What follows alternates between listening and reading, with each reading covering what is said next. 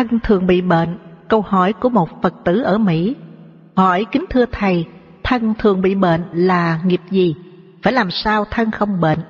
Đáp, đã sinh làm người, làm loài động vật là đã mang thân nghiệp. Thân nghiệp tức là thân nhân quả. Thân nhân quả tùy theo nhân quả thiện ác mà thọ chịu quả khổ đau phiền não, giận hờn thương ghét, dân dân, nặng nhẹ, hoặc thọ hưởng sự phước báo yên vui an ổn, ít bệnh tật, ít tai nạn, dân dân.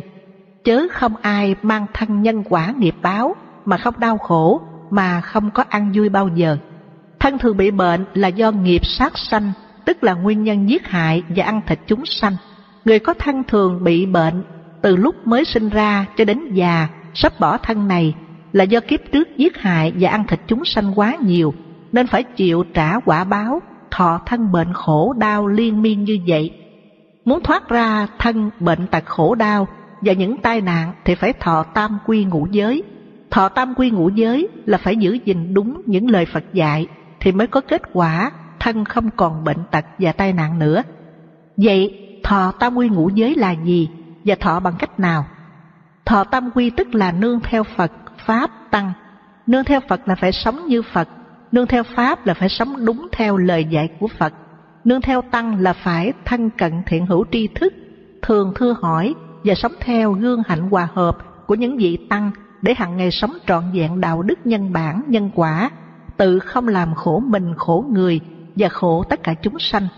Đó là quy y tam bảo, con nên ghi nhớ. Thọ ngũ giới là gì? Thọ ngũ giới là chấp nhận sống năm đức hạnh nhân bản nhân quả, tự không làm khổ mình khổ người và khổ tất cả chúng sanh. Năm giới đức hạnh đó là một giới thứ nhất, không giết hại và ăn thịt chúng sanh. Đó là đức hiếu sinh, tức là lòng thương yêu, sự sống trên hành tinh này vậy.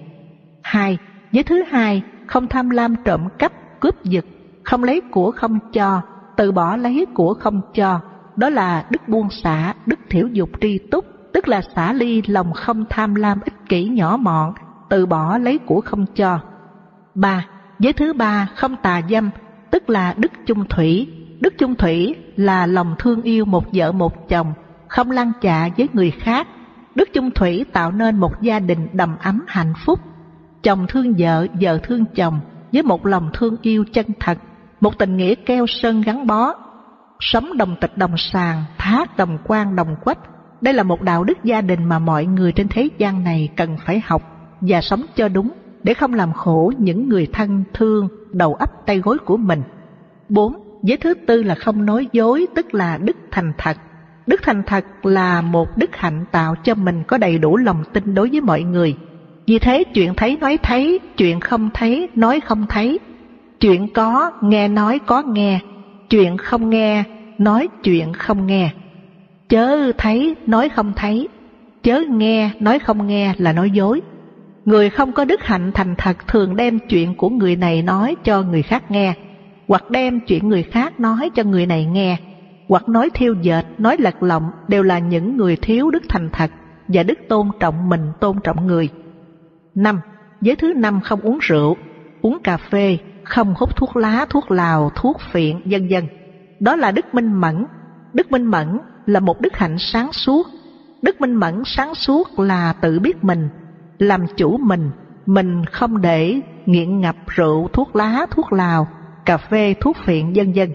Vì những loại xa xỉ này đem tai hại và khổ đau cho bản thân mình và gia đình mình như cha, mẹ, vợ con. Trong năm đức này, người có thân bệnh cần phải giữ gìn cho trọn vẹn, đừng vi phạm một lỗi nhỏ nhặt nào trong năm giới này, thì ước nguyện thân bệnh tật sẽ được chuyển hóa và tiêu trừ. Khi giữ gìn năm giới trọn vẹn thì phải tu tập các pháp thân hành niệm, định niệm hơi thở bằng cách dùng cánh tay đưa ra, đưa vào và tác ý câu. An tịnh thân hành tôi biết tôi đưa tay ra, an tịnh thân hành tôi biết tôi đưa tay vô. Tác ý xong liền đưa tay ra vô năm lần, rồi tiếp tục tác ý như câu trên. Tu tập như vậy đúng 30 phút, xả nghỉ 30 phút, rồi lại tiếp tục tu tập lại nữa, chừng nào hết bệnh mới thôi. Nếu người nào có duyên với hơi thở, thì nên tu tập theo hơi thở và tác ý câu. An tịnh thân hành tôi biết tôi hít vô, an tịnh thân hành tôi biết tôi thở ra. nương theo hơi thở mà tu tập như vậy một thời gian thì bệnh sẽ được đẩy lui. Trước khi tu tập hơi thở như vậy thì nên tác ý câu thọ là vô thường, cái bệnh nhức đầu, bệnh gì thì nên nói rõ tên bệnh ấy. Này phải chấm dứt, phải rời khỏi thân ta. Đó là một phương pháp chuyển nghiệp nhân quả tuyệt vời. Nếu con tin tưởng thì hãy tu tập theo đúng lời dạy trên đây, thì kết quả sẽ được như ước nguyện.